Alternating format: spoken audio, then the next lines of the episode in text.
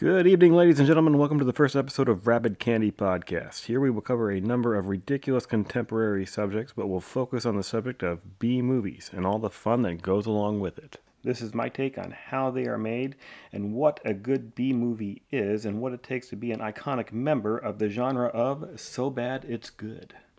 You might ask yourself, who the hell is this guy and why does he think he can talk about movies? That's a legitimate question. I don't have a degree in radio, television, and film. My degree is in psychology. What I do have is a lifetime of admiration for filmmakers that can make an incredible film on a shoestring budget. Sometimes the film is seriously done, sometimes it makes fun of itself, but it's all good. Now, this love of movies, and B-movies in particular, came at a very young age. My grandmother used to record movies she thought we'd like on her V C R. The first one she showed us was The Invisible Man with Claude Rains. It was a real spectacle of cool movie making at the time. The next one she recorded was the Ed Wood classic Plan nine from Outer Space. Some have called this movie one of the worst movies of all time, or labeling it so bad it's good. While the latter may be true, it also represents what a truly fun movie can be made, even after cutting a few corners. We'll cover a few of Ed Wood's movies in future episodes. Growing up in the eighties, there were always television shows on T V that featured B-movie horror and sci-fi. There was always a Creature Feature, Frightmare Hour, Fright Night, or Kung Fu Theater. For me, starting in nineteen eighty-five, a certain network that bared a striking resemblance to the name of our beloved country gave us Jim Hendrix, better known as Commander U S A. Every Saturday, he gave us Commander U S A's groovy movies. It was a bonanza of B-movie greatness every Saturday at noon, eleven Central. Commander U S A and his trusty sidekick Lefty gave us the best of a celebrated genre and sealed my love of B-movies forever. Following up Commander U S A's grooviness was Mystery Science Theater three thousand. This was the show that pushed B-movie greatness into the mainstream and has done so consistently for thirty plus years. Through three hosts, dozens of ridiculously good films, and several failed or imaginary relationships, this show has remained relevant from Gen X to Whiskey Tango Foxtrot. I guess I could go on forever, but uh, there'll be plenty of time for nostalgia and backstory later. Let's dive right in and see what we find. When I talk about cutting corners in B-movies, one area that corners are cut is original storytelling. That is to say, that's not always the case. It's just one of the examples. Many times, however, B-movies do borrow certain aspects of established storylines and reorder them ever so slightly with varying degrees of originality and legality. Can anyone tell me what science fiction fantasy movie came out in nineteen seventy-seven that led to five sequels, three prequels, two backstory movies, a children's space bear movie, and a travesty of a Christmas special that will live in infamy forever? If you said Star Wars, you'd be right. Star Wars didn't just start the most iconic cultural trend in science fiction and movie history. It also shaped the very fabric of defense policy during the Reagan era of the Cold War with the Star Wars Defense Initiative. It also spawned an entire generation of spoof movies and B-movies that some refer to as rip-offs, but I like to think of as creative license. Hey, when you're on a budget, you can't really reinvent the wheel, can you? Our first few podcasts will go into some of these movies. Some of them you may have actually seen, others you haven't even heard of, and then some you might not have realized actually paid homage to Star Wars because of the way they were done. The first screen gem that we have based on Star Wars-like themes was the nineteen seventy-eight cult classic Star Crash, a movie that borrowed its main points from Star Wars, but it was also influenced by other cult classics like Barbarella, Sinbad, and I'm sure there's one or two others that are floating around in there. When it comes to character development, the similarities between these two films is undeniable. Uh, there are ridiculous bad guys in capes. There are whiny space wizards with lightsabers and like to use space magic. There's an emperor. You have a princess and a smuggler with a snarky robot. Uh, now, here's where the creative licensing comes into play with regards to the characters. They have the same characters in Star Wars that they have in Star Crash, only now they're all mixed up. There's a lot of gender bending and there's a lot of good guy, bad guy mix-ups, but the similarities are there. The bad guy with a cape in this movie reminds me of Darth Vader without the voice of James Earl Jones. He sounds a bit unintimidating and reminds me of a poorly written villain from Miami Vice. There's also only one whiny space wizard in this, and he's a bit of a spaz. The princess in this movie is now a dude played by a young David Hasselhoff, four years before he got a cool Trans Am on T V, and he's also lacking those signature hair buns of Princess Leia. They combine the snarky robot and Wookiee into one character that has an incredibly bad American accent. There was also an interesting gender bender when it came to the Han Solo-like smuggler. Now it's being played by former Bond girl Carolyn Monroe. Apparently the Han Solo smuggler attire was also deemed a bit impractical, and Miss Monroe played the role, for the most part, in a bikini.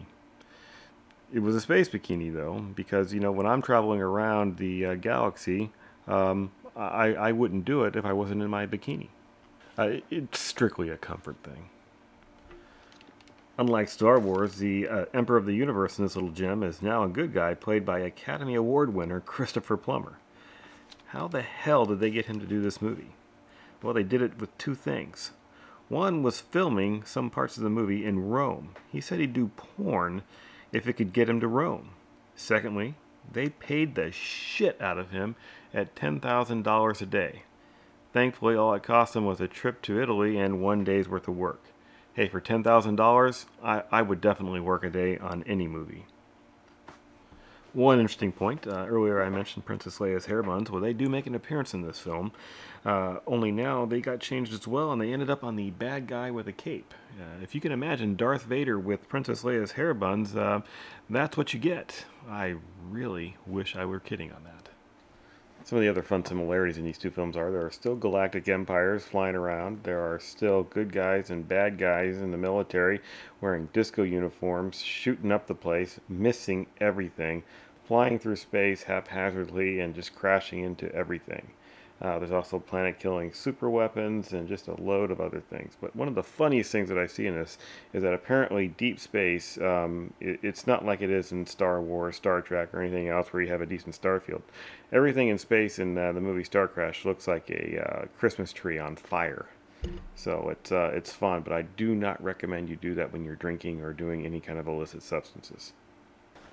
Now, one big difference between Star Wars and Star Crash was the budget. Star Wars was created on an eleven million dollars budget, which back in the seventies was not exactly chump change, and you can get a lot done with that kind of budget. Now, Star Crash was created on a four million dollars budget. Now, that also wasn't a, wasn't exactly chump change, but compared to Star Wars, you were cutting a few corners. Now, in the end, Star Wars ended up making about seven hundred seventy-six million dollars. That's quite a return on that investment. Now, Star Crash... Uh, in the United States box offices, it only generated about four hundred seventy-eight thousand dollars on a four million dollars budget. So that would be a colossal failure by, by, by domestic standards. Now, I don't have the numbers for international, but I imagine it was substantially higher. But uh, even that being said, uh, the film wasn't exactly a failure overall, because it did win a couple of awards here and there. It uh, at the seventh uh, Saturn Awards in nineteen seventy-nine, it was nominated for the Best International Film.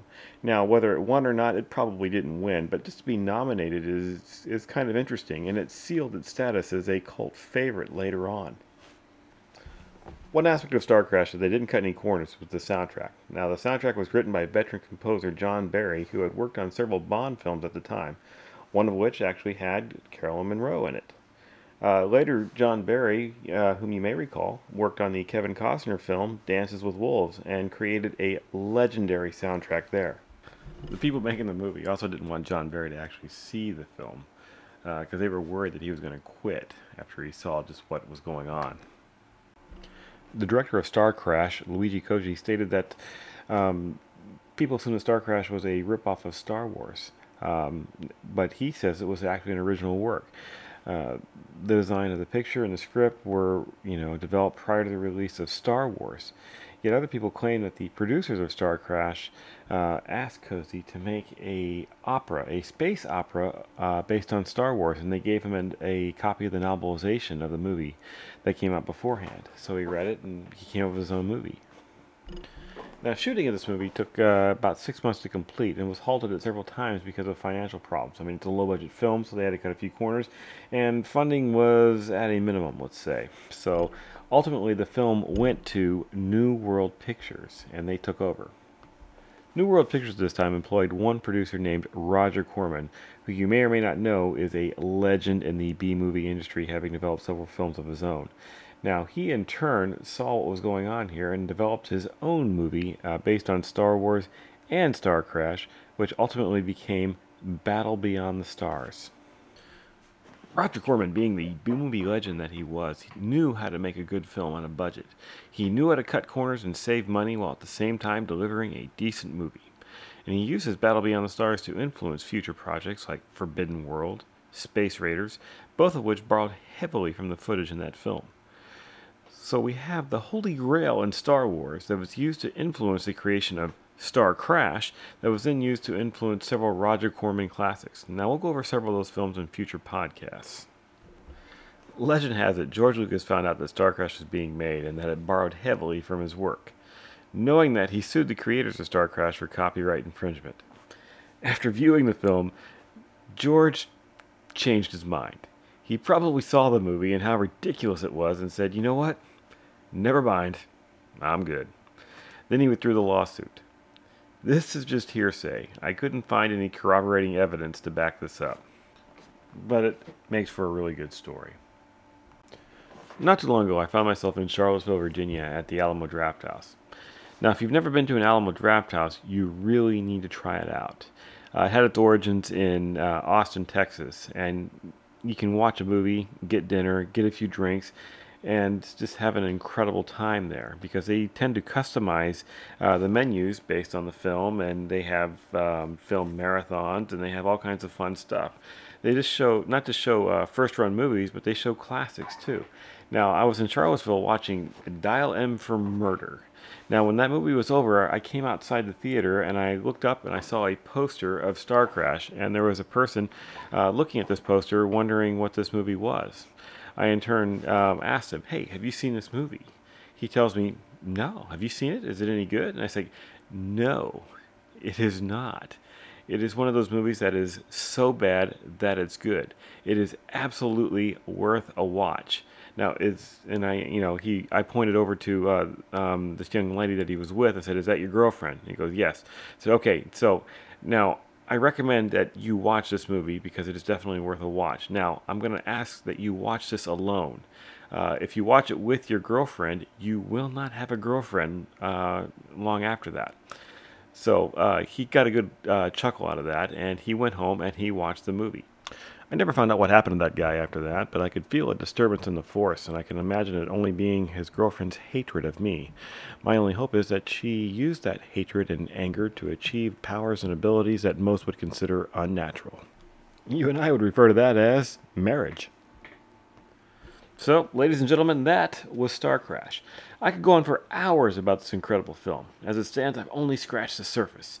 Here we have a movie that was influenced by legendary films and filmmakers that in turn influenced even more movie makers and actors.